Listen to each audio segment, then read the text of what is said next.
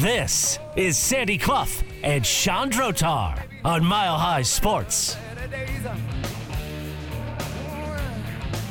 Welcome to the program. Happy Monday. You can have happy Mondays. Those are things. You can have them, and they're a little happier when the Denver Broncos get a win. I don't know if I get it. There's a small amount of the groups that think they should be tanking, although you might want to take a peek at how Caleb Williams is doing lately when he faces teams that actually have defenses. But nevertheless, the Broncos avoid Sandy going 0-4 at home.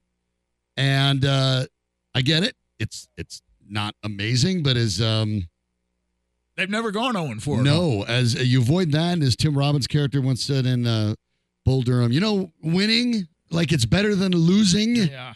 That's kind of where the Denver Broncos are. They almost did, by the way. They had a halftime lead. They coughed it all the way up. Which they're very used to doing. There had been 10 games in a row in which they had had a halftime lead and blown it, and it looked like there was about a two-thirds chance that would happen again yesterday when Green Bay scored a go-ahead 17-16. Yeah, Will Lutz, obviously, it's that 52-yarder with 3 minutes and change remaining. That ends up being the game winner, Lutz's fourth field goal today. After the game, if you'd like to get how Sean Payton tends to think about things, in case you want to get too excited about being 2-5 and 1-3 at home, Payton was asked about the sort of statistical anomaly of losing 10 consecutive games when you're ahead at the half. Our friend Troy Rank asked Payton about it. It sounded like this. This team, Coach, had a weird stat where they had blown 10 halftime leads. Only three of those. Oh. Your team, the Broncos, had 10 straight halftime leads blown. Well, my team three this blown year. 10 straight. Right, three this year, but how much does it mean? You said your team. So let's start and say the Denver Broncos historically. Broncos I don't pay attention to that. Had blown that. I don't pay attention to that. How much does it mean? I don't pay attention to it. To see you get over the hump in the second half. It wasn't our hump. It wasn't our hump. I'm saying that respectfully. It wasn't our hump. We're trying to win. Pat mentioned it to me, and I thought it was one of these, like, all right, what next? I mean, meaning in New Orleans, we hadn't won a playoff game on the road. Or, it's like, the good teams don't have those issues. The teams that aren't as good have halftime, whatever. But that's not – your team would not be the right word for it. So, anything else? Yeah. One, good on Troy Rank for continuing to ask the question that Sean Payton clearly wanted to shut down. Two, he brought up Pat Surtain. Well, it's Pat's hump. It's Russell Wilson's hump. It's Cortland Sutton's hump. And Jerry Jeudy's hump. Russell and Wilson could hump. Say the same thing because it isn't entirely Russell Wilson's hump. And Justin Simmons' hump. No, it's not actually Russell Wilson's hump. If you want to be stupid. If we really want to do this, I guess we can do this. We can do that. If you really want to get into it, and he clearly didn't want any part of it. Only what's happened under Sean Payton's watch counts. Remarkable restraint, because I'd have gone right at him, and probably would have been wrong in so doing. But by this time last year, the Broncos had lost two games. At that point, the streak was four in a row, in which they had had leads at halftime. Mm-hmm. So far this year, they've blown three. Not two, three. Worse than Nathaniel Hackett yet again. At this time last year, they had blown two. Right. They would go on to blow three later in the year. Two in November on consecutive weeks. The 13th and the 20th, and then in early December, December 4th, 2022. Since then, their opener against the Raiders, they led at half, blew the game. The next week against Washington, also at home, led at half, blew the game.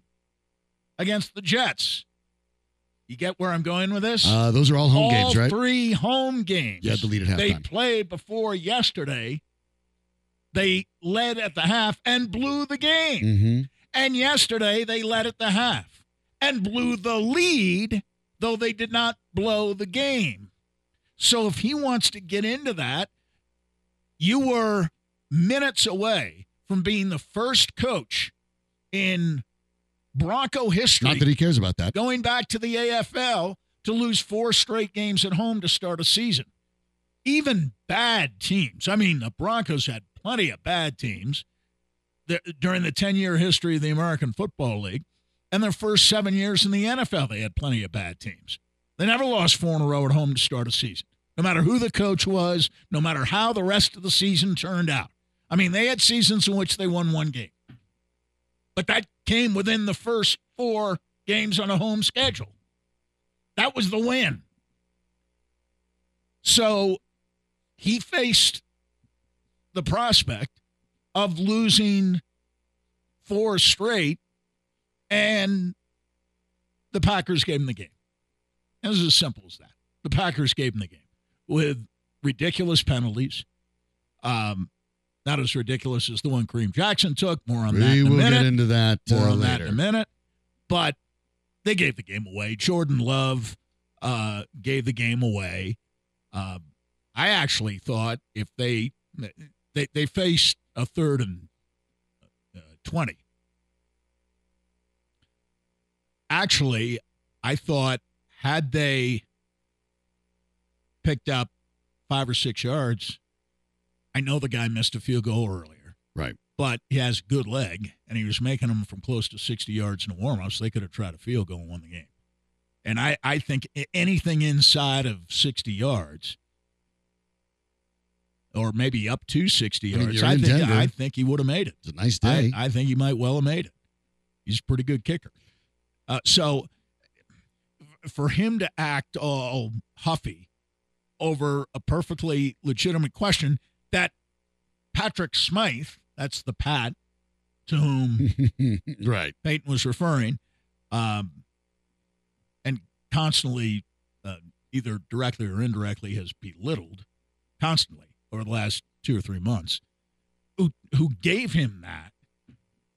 So in anticipation, because I know how Patrick works, in anticipation, they probably get asked a question about that. Yeah. Because which was basically what was different about today from the other 3 home games in which you had halftime leads and blew the game. A full third of those are yours in 7 games. Yes.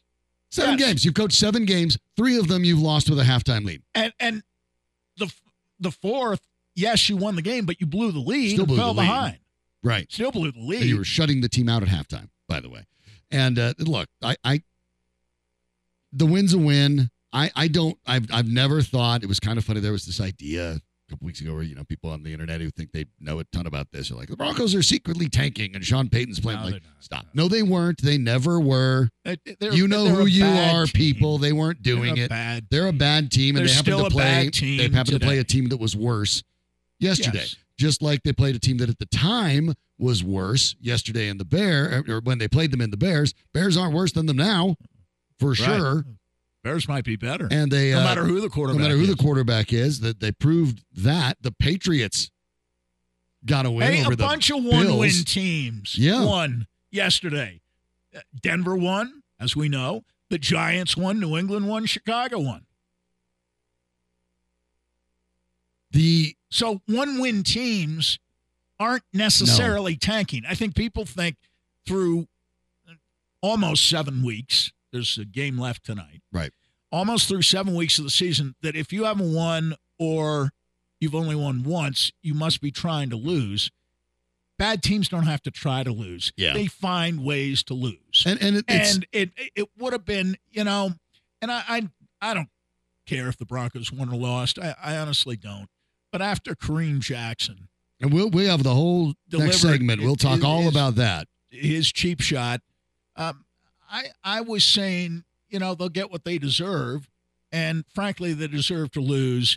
And they were lucky that the Packers decided to beat themselves. Much like we saw with the Bears. They do get the win. But that's the example of showing how hard it is. The only games they win are when the other team gives it away. Obviously beats itself. And what we saw around the NFL is indicative of how hard that actually is to be that bad. The Bears, with a backup quarterback, blow the Raiders out. The Browns. Now, the Raiders did also have a backup quarterback. That's true. But This was a blowout. You didn't expect him to more than double him up, 30-12. This wasn't a Division II quarterback playing for the Raiders. You have a bizarre game with the Browns and the Colts that ends up 39-38. Nobody saw that coming. You have the Patriots, Mac Jones. The officials missed the game. Yes, that happened a few times this week, but we'll talk about some of that too. The Jackson call is not part of it, but you know the Patriots knock off the Bills, a team that made Miami look, you know, very bad. Mortal. Yeah. And the Patriots win. You know, the Giants, who were supposedly looking terrible, absolutely shut the Commanders down to only 7 points. The Buccaneers, a few weeks ago, we were talking about them being good. Now the Falcons have a winning record. The Lions were the new hotness around the league. Yeah. And the Ravens dusted them. Yes. In fact, how about this? Two quarterbacks in the history of the NFL ever since 1950 have multiple games with passer ratings over 150. Now, perfect is 158.3. Right. Only two quarterbacks have multiple games on over 150. They are Drew Brees, okay, and Lamar Jackson. That's right.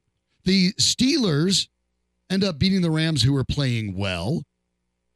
And we watched a Sunday night game that looked like Pittsburgh's 4-2. Yeah. Pittsburgh is 4-2. And their point differential is -24. Who is the best coach in football again? It's Mike Tomlin. It's Mike Tomlin right now. Mike Tomlin, Andy Reid, and then everybody else get in line. The Eagles and the Dolphins game looked like, at least on paper, it was a Super Bowl preview, and maybe it is, but it was actually kind of dull. The catch is, the NFL is the dominant sport in America exactly because of this. You don't know. And to consistently be bad is really, really hard. It is. And good for the Broncos for winning it, because that is how the NFL works, right? Sometimes the Bills lose to the Patriots. Well, sometimes the Broncos can have a lead, cough it all up, deserve to lose, and still win, like they did against the Bears. Law of averages. Yeah, and that's the nature of the parity-driven NFL. But, you know, don't get too ahead of yourself. The law of averages you think would even out for the Chiefs eventually, but the Broncos got them next, and I wouldn't hold your breath. Last time I checked, the Chiefs still don't look good. And they're 6-1. So and the Los Angeles Chargers, I believe, have the highest paid defense in the NFL, and they're 31st out of 32 teams. No points in the second half of that game. You know who the least expensive defensive teams are? The NFL, the least expensive. The least expensive. The team spending less money on defense than any other team is the Rams. You just said, pretty good team. Yeah. Even losing to the Steelers yesterday, it's probably not their best game defensively, but honestly, the Rams are a better team. They're playing at home, and the Steelers had to come from behind, which they did, to win 24-17. All right, number 31 is Arizona. We got a sense of Arizona in the preseason, although Arizona plays hard. They don't have They just don't have the talent. They don't pay defensive players very much. They don't have much talent there. You know who's third from the bottom? 30th in defensive. Is it Kansas City? Kansas City. Oh, my goodness. Kansas City. With, if not a top five defense, then without question a top 10 defense. Top five. And they played generally over the last few weeks like a top five defense in the league. Playing well against the Broncos offense is not all that difficult, but they were really dominant. And they shut out Herbert and the Chargers in the second half yesterday. I think that over the course of the season, was tied at one point. I think the Chiefs' defense has been more impressive to me than the offense. It has. Now, yesterday, the offense went back to being the Kansas City Chiefs' offense. 424 yards, 4 touchdowns from Mahomes, 12 catches, 179 for Kelsey. Yesterday. Yeah, it was impressive stuff. Well, some good receiving performances for the Broncos. Cortland Sutton, clearly on the trade block. I mean, who isn't for the most part? 6 catches on 6 targets for 76 yards and the touchdown. Payton did have things to say about Sutton after the game. Yeah, obviously real big. He's a big target. The touchdown he has is on third down, I believe. You know, so there's a lot of confidence in his catch radius, and, you know, there's some matchups that get created when he's on the field. So I was proud of him, and he played extremely well. 6 for 76 and 1 touchdown. And by Sutton standards, that might as well have been Kelsey's 12 for 179. That's a top drawer game. Is it enough to get him out of town? Together with Jeudy, this is the first. Right. Jeudy, well, by the way, six targets. Maybe get them both out. 5 catches for 64 yards. Yeah, not a bad game. I mean, okay. Yeah.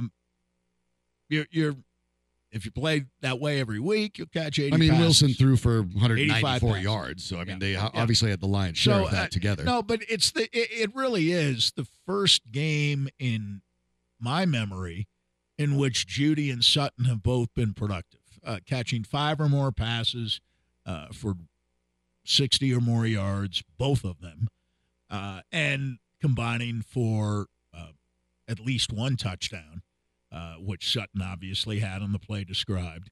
The rest of the receiving numbers weren't particularly good, but the Broncos' 2 leading receivers were supposedly their 2 best wide receivers going into the year, and that's the first time in 7 weeks that's happened, where their 2 best receivers have been Sutton, number 1, and Jeudy, number 2, or Jeudy 1 and Sutton 2. First time that's happened this year. Isn't that unbelievable? Yeah. And the offensive star, to my way of thinking, was Javonte Williams with 82 yards on 15 carries. He looked like the pre-injury Javonte Williams again for the first time this year. I thought we saw Javonte at his best. Nice game from McLaughlin, 45 yards on 5 carries. And the Broncos ended up rushing for, Burton lost yardage and Mims lost yardage on their respective carries. But still, 145 yards rushing against the Packers. That's not a big deal, but for the Broncos, it's a big deal. And actually, in terms of yards per carry, the Broncos have run the ball fairly well this year when they've chosen to run it. And yesterday, they chose to run it. Yeah, I mean, even with the losses, Mims had the 11-yard line. They still averaged 5.8. This team actually has run the ball. By the way, what a dumb play that was. Hey, you got him on the field. It's dumb. That's how you use him. That's how you use better him than nothing on a stupid gadget play when you have been Peyton likes his gadget play, Sandy. Killing them on the ground by conventional means without gadget plays. Show you're clever through the air. How will someone know you're an offensive genius unless you come up with a gadget play, though? And I'll tell you, I don't want to hear any more about Matt LaFleur being any kind of offensive genius either. Because if that's their offense, they had 1 gadget play that worked kind of well, where Wicks, who's left-handed, got the lateral on the left side and threw it across the field. Actually, pretty nice pass. 14 yards. Although if he'd thrown it better, it would have been a touchdown. Yeah. Well, at least, pretty decent design, at least on the play there. But they're terrible. They're ridiculously bad. They are bad. And you know what was interesting about the crowd yesterday? A lot of noise, but a whole lot of Bronco fans sold a whole lot of tickets to Green Bay Packer fans yesterday, and that was much of the story at the stadium, I thought, yesterday. The Broncos have no home field advantage to speak of. They're like the Rockies now. A healthy percentage of fans who come to the Bronco games are rooting for the other team. It is a win, so that's a good sign. And that'll be true on Sunday. Carolina and Arizona. Oh my goodness, I can't even imagine that. I think that stadium is going to be mostly a third red. I really do. Yeah. Maybe not mostly, but at least a third. It's going to be notable. 40%. This is your program too. I want to let you know that you can call or text at 303-831-1340. The news of the day happening just before the show started. Kareem Jackson suspended for 4 games following his hit and ejection yesterday.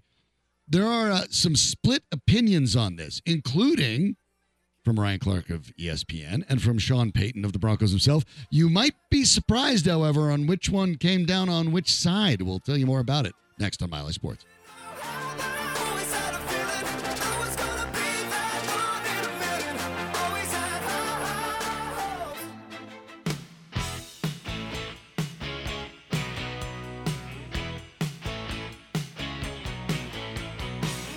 This is Sandy Clough and Sean Drotar on Mile High Sports.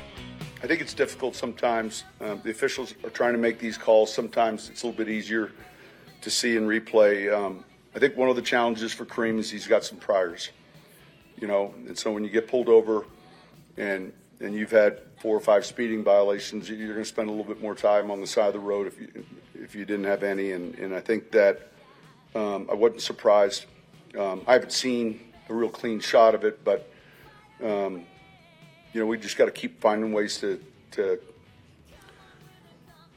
keep the head out of the main part of the hit. And he's smart, and he's someone that wants to do the right thing. So we'll work on that. Think about this, Sandy. Sean Payton from after the game. This is a guy after the game, before the suspension. Yeah, before the suspension. The ejection. This is a guy that earlier in the year, talking to USA Today, said that he still believes the league is out to get him with penalties. And even Sean Payton with that one's like, I don't know what y'all expected. You keep doing this, you're going to get it. What do you expect? And he's exactly right. Jackson will appeal, 4-game suspension signed. It'll be if it was all four, he'd lose $558,000. He's already lost almost $90,000. Yeah, he's lost $89,670. And here is the letter from Vice President of Football Operations John Runyon that he wrote to Kareem Jackson, former player, by the way, former offensive lineman. Yeah. Gotten hit around a little bit. Right. Quote, on the play in question, you delivered a forceful blow to the head and neck area of a defenseless receiver when you had the time and space to avoid such contact. You could have made contact with your opponent within the rules, yet you chose not to. End quote. Yee. I mean, I don't know how much more clear you can get when it comes to that. And it's funny because, as always happens, Sandy, I sent this out on Twitter. Yeah, I still call it Twitter, whatever. S-Drotar, S-D-R-O-T-A-R if you want.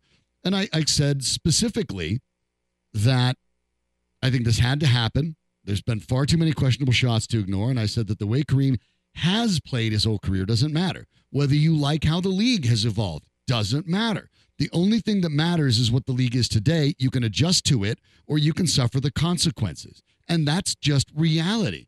And, of course, the response is generally, okay, you get the weird sexist troglodytes who are, have them put them all in pink. One of them was halfway decent, saying that if the NFL cared more about player safety, they'd all wear the padded helmets in games instead of practice. I don't disagree with that assessment. That's a very fair point. But, the normal, it's flag football. Sean, you know what you're talking about. The initial point is shoulder to shoulder. Another guy clean it, shoulder to shoulder. Folks, it wasn't shoulder to shoulder. All three guys he hit illegally were concussed. So they didn't get in the head at all. And, I mean, it's look, here's the deal. 53 active players on game day, right? 2 players have penalties like this year. Justin Simmons has 1. Kareem Jackson has 4. And exactly what Sean Payton said, he knows what he's supposed to do. He's smart. You have to take the head out of it. If 52 of the 50 guys, or let's say even 51, because Simmons messed up, although I don't think Simmons was as egregious. But nevertheless, let's say 51 out of 53, Sandy. If 51 out of the 53 guys could avoid having those penalties, and Kareem Jackson, that's, by the way, 96%, and Kareem Jackson is the only guy that can't, I'm sorry, the problem isn't with the league. The problem is with you. You aren't being able to follow the rules. That's on you. The problem is that a once fine player can't play anymore. And the only reason he stayed on this team is that the guy behind him gets hurt every year. And he is again. Well, the guy behind him yesterday got the game-sealing interception in P.J. Locke. And will be starting for as long as Kareem Jackson ends up suspended. And may stay starting even after Kareem Jackson comes back. That's the next question. At what point, because this team isn't going to the playoffs, and all you keep hearing from from the people who believe the Broncos are secretly tanking or the people who don't and they want to play the young guys, why keep playing Kareem Jackson at all? Why not play P.J. Locke? Why not play J.L. Skinner? Why not play some of these young guys and see what you got? You're not going to the playoffs. What's the point? And you're exactly right. I am not opposed to Kareem Jackson, who I find to be thoughtful. Oh, he's a good guy. And I find him to be a outstanding player, has an outstanding career, but I think you're right at this point. The lack of speed, he's out of position a lot. And the what you end up doing there is you either hit as hard and try to intimidate, or you don't have your timing right anymore. Right. And you're hitting guys in the head. Right. And whichever it is, it's a problem. And it could have cost the Broncos this game. Oh, absolutely. Absolutely. And at what point do you continue the experiment? I mean, I think if I'm the Broncos, and I got to be honest, I mean, we know who Sean Payton is. We hear what Sean Payton sounds like. Sean Payton didn't offer an ounce of defense for Kareem Jackson. Fabian Moreau started over Demari Mathis. He did. And he played every snap. And he played quite well. And he's probably staying in that role until otherwise. So. Now, Mathis did get in the game when they used he made a couple additional snaps. Defensive backs. But Moreau is the starter opposite Surtain the whole game. Yeah. And I he's a veteran, and I get it. And it's the opposite, where Moreau has more experience than Mathis. But I don't think Sean Payton would be opposed to moving away from Kareem Jackson to P.J. Locke. But listen, Mathis played 3 snaps, and I can understand that. What I can't understand, the tackling machine played every snap. Which one? And missed tackles. Well, the one who's called the tackling machine is their leading tackler. Right. The other guy plays a little more than 4 snaps out of 5. But the 4 guys who played every snap yesterday were Surtain, Simmons, Moreau, and Singleton played every snap, which when you add everything up means that Drew Sanders was out there for 4 snaps yesterday. Right. 6% of the snaps. 4 snaps for Drew Sanders, who, another according Sean to Vance Payton Joseph, guy. Was drafted by Sean Payton, and another guy about whom it was said in preseason, he makes plays every day that nobody else makes out here. Now, they also said Joseph. He needs to make the more consistent ones regularly, but I get 4 snaps. Yeah, like that's the question I run into, Sandy. McLaughlin, by the way, played 10 snaps on offense, which is ridiculous, and Mims played 18 snaps. Not a lot. 31%, that's more than he has been playing. But among receivers, Humphrey played more, Johnson played more, and obviously Jeudy and Sutton played more, although Jeudy only played a little more than 2/3 of the snaps, which I thought was very interesting. Yeah, yesterday. I think that's Sutton notable. Sutton was out there 86% of the time, so other than Wilson and the offensive lineman, he played more than anybody else. Who are these Broncos? Now, they get a win. Do they believe? Do you think they believe? And I'm talking about Sean Payton, the guy who decides who plays and who doesn't, right? Does he believe certainly on offense, that they still have an opportunity to?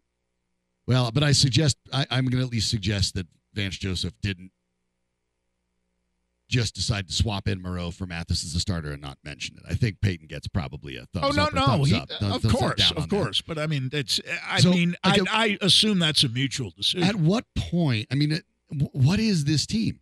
This is where you run into some weird spots. Jerry Jeudy seems like a guy you want to trade. Maybe Cortland Sutton too, but certainly Jeudy. In Mathis's case, it's been so bad you have to go to a guy in Moreau. Although Moreau hasn't been in the league like 10 years, but Kareem Jackson's been in it 14 years. Is this a team that's still out there to try to win as many games as possible and make a run for the playoffs? Is this a team that wants to angle itself towards its younger players? The Broncos have a place in the AFC, but the Broncos have an identity crisis. All right, well, what are they? Are they a team that's building for the future? Are they a team that's trying to win now? I don't. The roster is incongruent in either direction. They don't have enough talent to win now. They don't have a lot of draft capital. So if you're thinking about the future, unless they somehow trade off either one player and fleece somebody or a couple of players and get maybe 3 or 4 draft picks back in exchange. They won't be first or seconds. They're going into next year's draft with, 7 picks, 8 picks maybe?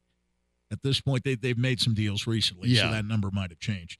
But I'm looking at it, and, New England actually played well yesterday. Mac Jones had a good game. Yep. But New England has played a lot harder than the Broncos have played. Belichick is still a good coach, and people will play hard for him. That's the only team other than Denver with 5 losses in the AFC.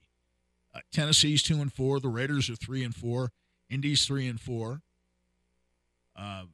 Since he's 3-3, I mean, Chargers are 2-4 now. Chargers are 2-4. So, if you're chasing the playoffs, listen, Buffalo at 4-3 is the last playoff team in the AFC. 4-3. If you don't have a winning record, you're out of it. You're out of it. And in the NFC, not as strong. You have Tampa at 3-3, occupying the last playoff spot. But the Rams and Washington, New Orleans are all 3-4.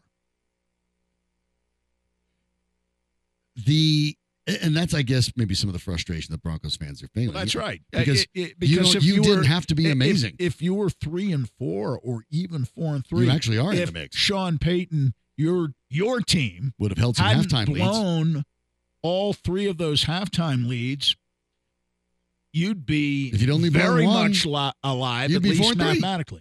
At least mathematically, right? You'd be very much alive for a playoff spot. You might not be in the playoffs because. Buffalo is the only team in the AFC playoff field through 7 weeks that's lost 3 games. Everybody else is 4-2, 5-2, 6-1. Everybody. Cleveland's 4-2, Pittsburgh's 4-2, Jacksonville's 5-2, Baltimore's 5-2, Miami's 5-2, Kansas City's 6-1, and unless some very odd things take place, the Chiefs are going to be the number 1 seeds again, and. Teams like Miami are going to have to go and play in the cold in the playoffs if they get as far as Kansas City, that is.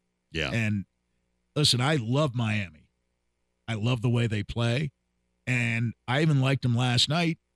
They were down 17-3 and were getting totally dominated and fought back and tied the game, got a pick six off Hurts and tied the game 17-17.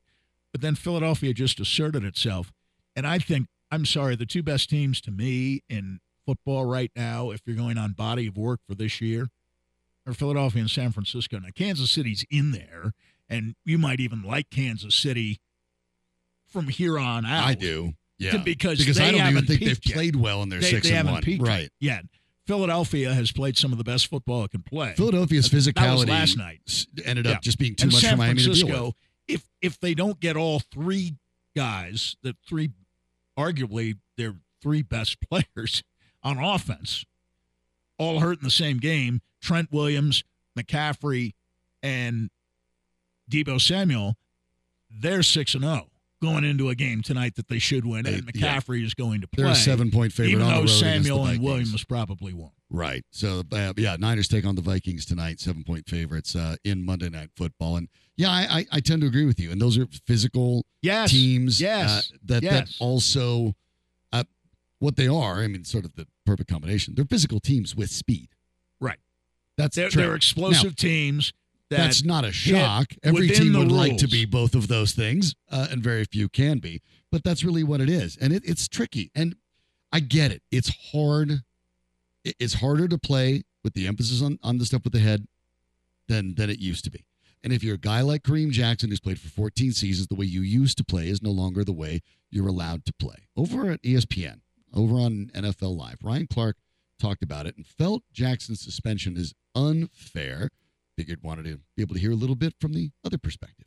He actually reached out to me when we were preparing for the show. Now I know why. When you think about the way the game has changed, Kareem Jackson is a dinosaur. They don't want people to play football this way. And so now asking a guy who's been in the league over a decade, who developed a style of play, who is an intimidator in the inside, to be different is very difficult for him. But if he doesn't change, they're going to legislate him out of this game. So he's going to have to make those adjustments. Fair, you think? No, I don't think it's fair. I don't think it's fair to ask a guy in that position in that split-second moment. But what's happened to him is it's the repetitiveness, right? It's the consistency of the hits and not seeming to adjust. I like Ryan Clark a lot, but that makes no sense to me. At the end, he's criticizing him, saying he's a repeat offender. But it's not fair. Yeah, you're trying to have it both ways there, and it doesn't work out. Well, you know what happened? Kareem Jackson, as you mentioned, called him. Personally, yeah. So, and Ryan Clark. Pair of safeties. Ryan Clark's a safety, too. Yeah. And Ryan Clark hit hard. But even Kareem Jackson, his first year or two here, Kareem Jackson hit hard, but he hit within the rules. Yeah, this is relatively new. Now he's washed up, so he's late, and the impact he makes is through hits to the head. Just don't hit people in the head. And I think that's where Clark is mistaken, too. Don't hit him in the head. Because you're exactly right. This, for Kareem Jackson, well, 14 years into the league, this kind of on-field behavior is actually relatively new. He's been a hard hitter, but he was traditionally he's been a hard hitter and a clean hitter. Now he's no longer a clean hitter. That is new. The NFL is not actually telling him to play differently because he wasn't a guy that was headhunting before. Now he is. And like we said, maybe it's because he feels he has to be an intimidator. Maybe it's simply because the speed is lapsed and he doesn't have the timing anymore, because that can be part of it too. But this is what the league is. And I had a lot of concussions when I was younger, and I have some severe migraines at times that will actually blind me in my right eye. I'll just see white, like you put up a big piece of paper in front of it. I don't know how related it is, because nobody can tell that until after you've died at the moment. There's no treatment for when people are living to be able to tell what sort of damage are from concussions. All the more reason to avoid them. And it's easy when you're in the stands or you're somewhere else and just saying, well, who cares about that? You know, wear pink, get a flag. Well, one, cool for you, macho man. That's great.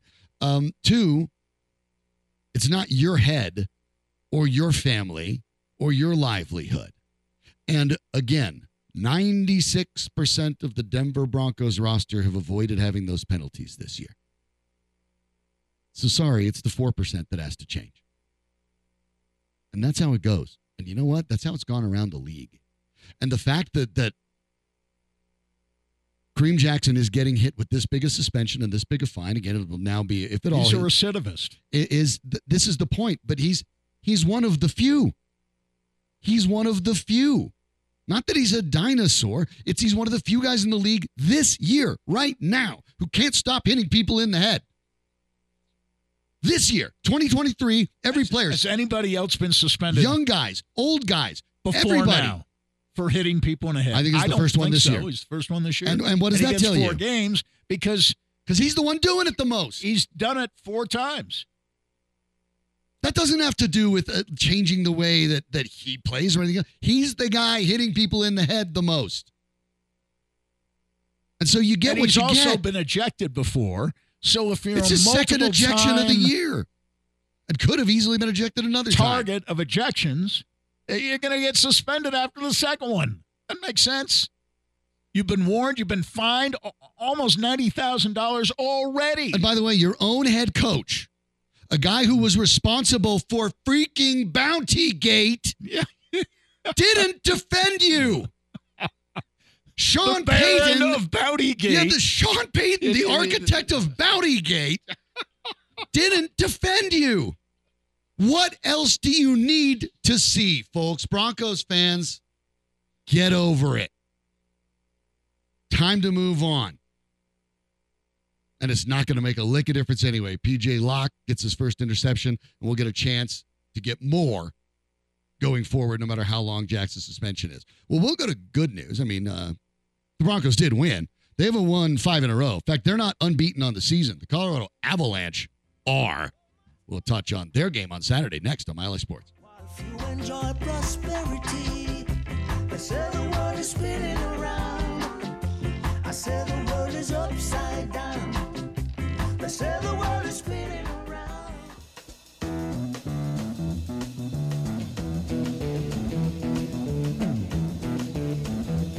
You know the day destroys the night, night divides the day. Sandy Clough and Sean Drotar, presented by Superbook Sports. Download the Superbook app and start winning today at Superbook.com. Here's Sean and Sandy. I don't care what Georgiev paints on his mask. If he thinks it's lucky and he thinks it's good, I believe him because he's playing his tail off.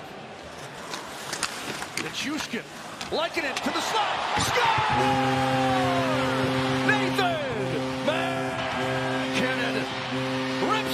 The near post, and the Avs are pouring it on. Kajutkov and the Canes. That's 3 straight tallies, and they've got a 5-3 lead here in period number 2. That's right by the.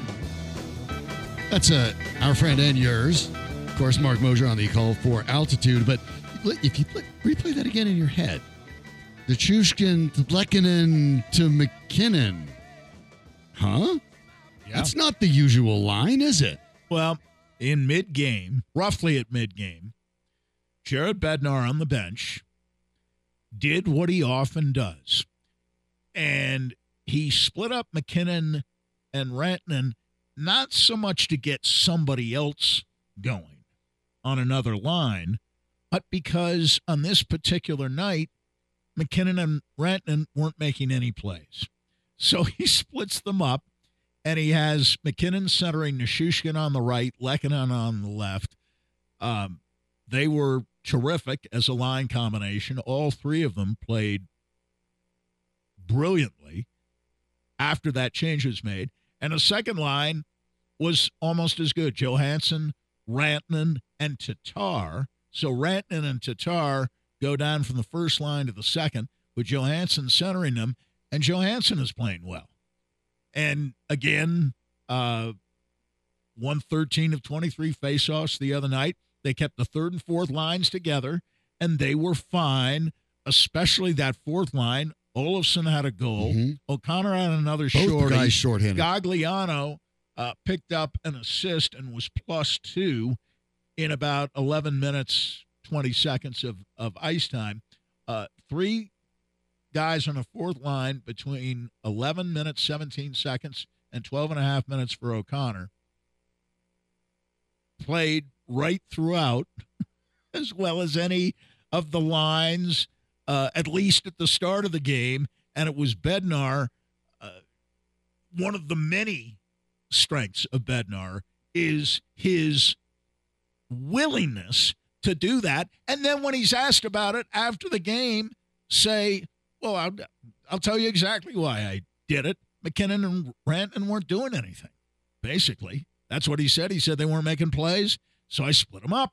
He said also here, maybe I'm just hard on our team because I expect a lot, but I think they expect a lot. I think we've done a nice job. I'm happy with the results, but I know that it's nowhere near as good as we can play, so we're going to keep pushing to get there as fast and quick as we can to the top of our game and then maintain it and hone in on those habits. The thing that I like about what Bednar has, what he's able to do with that, Sandy, and it's a couple things, but he has the ability to do that without tearing his own guys down. He understands, like, it's a long season. Sometimes you're just not going to click that night. Well, that's okay. We'll try other things. And he's not afraid to experiment, and he's not afraid to experiment early, and that's a right idea. And we've talked about this team with a totally new third line, and two-thirds of its second line at least one part of in Johansson's case, is new, and then you had Drouin as well. So half of its forward lines are new, and they need time to play together. Mixing up the lines isn't the worst way to do it. And give Bednar credit for that, but also this is an example of what we talked about before the season. Chris McFarland, the general manager, did a brilliant job of adding not only the pieces that the Avalanche needed, but flexible guys. Olofsson with the goal last night. Olofsson coming from the Stars. Originally a local product, grew up northern Colorado. Olofsson can play center or wing. Cogliano can play center or wing. O'Connor can play on the third or the fourth. Tatar can play on the third or the second. Colton can play on the third sometimes or the second. Lehkonen can play on the first and second. Nichushkin can play on the first. You get the point. Yeah. So Bednar has a bunch of flexible guys. Rantanen, you can move guys to the center role if you have. Rantanen can play center. Now a good enough player to play apart from McKinnon. Absolutely. He's a good enough player on his own to do that. And he can center a line. He's done that on occasion, too. Absolutely. I mean, this is a team that has so much flexibility that if you're Jared Bednar, it gives you not only opportunity to tinker and to play, but it allows you in games like this, which, by the way, it was 6-4. I mean, this was the first game which Georgiev looked kind of human. Yeah. And you it was needed his worst game. Kind of the kick in the backside. Right. And Bednar understood, hey, look, this is going to be a high-scoring game. We can't afford to have a bad game from McKinnon and Rantanen. We got to get a little, see if we can find some sparks. Well, they had a lead and they lost it, falling behind 3-2. And they answered after those line changes with 4 goals in the blink of an eye. Yeah. 5 It was 6-3 by the end of the period. 6-3 by the end of the period. And they gave up one goal fairly far into the third period. to make it 6-4. And I know Carolina is missing 3 or 4 key guys. I get that. This wasn't the best Carolina. Yeah, but they're not chumps, though, still. Well, no, it's a good team. They're not. I understand that. I'm just saying the Avalanche are healthy, and I liked the response after they fell behind 3-2 because I thought they were in trouble, and Bednar made those changes, so he sensed that something needed to change, and the changes worked, and his willingness to make those changes, I listen, the Avalanche played a bunch of teams last year when they had 3 or 4 key guys hurt. Sure. And they won 31-7-4 in the last 42 games. And that's the other part of this. 36-7-4 in the last 47 games played by the Colorado Avalanche. Carrying back to last year when they played many of those games without McKinnon and or McCarr. Logan O'Connor with the third consecutive game of shorthanded goals. How about that? 7th player to score shorthanded 3 games in his straight in history, ties Joe Sakic's record set in 1998. But we're talking about 7 players have ever done it ever. Now Joe Sakic happens to be one of them. I had forgotten that Joe Sakic killed penalties back then, often enough to be able to score 3 shorthanded goals. Yeah. I'm not surprised that he scored goals shorthanded in 3 straight games. I'm surprised that he was used. And I don't remember when in 98 it was. Was it 97, 98, or 98, 99? I don't know who the coach was. Yeah, I'd have to whether it was Crawford or Hartley. Yeah, well, we got there. It was one of the two. Yeah. But if we get the date, we'll know. And still out there on the PK. Hey, he had a good stick. He was good at the poke check when he was back there in the day. Hartley sometimes would play Forsberg and Sakic together. Yep. On the kill. Yep, I remember that as well. Jordan Martinook of the Hurricanes, I think, summed it up for the Avs 5-0 start. Quote, when you're giving up 2-3 power play goals a game, then you're obviously behind. You give that team 4 or 5 goals, it's not going to look good for you. And even in an off game for Georgiev, in which he only had 23 of 27, .852 save percentage, still, by the way, his numbers look phenomenal. Well, of course. But it feels like one ordinary game. Tomorrow night, They play the Islanders in New York. Maybe it's time to see Ivan Prospatov. Yeah. Maybe let's see what he looks like. And you know what? If there's a game where he's not real good, people won't talk about it that much because they might be watching this other game. I think that there's a basketball game tomorrow of some significance. Right. And by the way, you heard at the very beginning of the segment the call by Mark Mosier. He doesn't care what Georgiev paints on his mask. What's on his mask is a gold miner panning for gold on the side of his hockey mask, pulling down a gold. The Nuggets, of course, will take on the Lakers tomorrow in the season opener. The Avs will play the Islanders tomorrow. Those games are both actually sort of early starts. The Nuggets start at 5:30 for the National, and the Avs start at 6. And you were poking the other day at the NHL.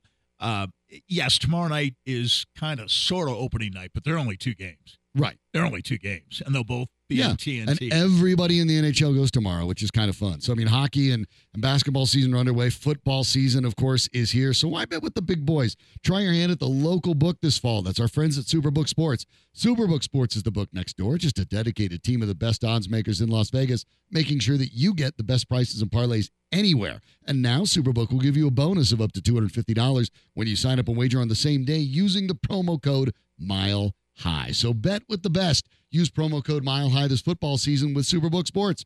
Visit Superbook.com for terms and conditions. Gambling problem? Call 1-800-GAMBLER. Well, it is Monday.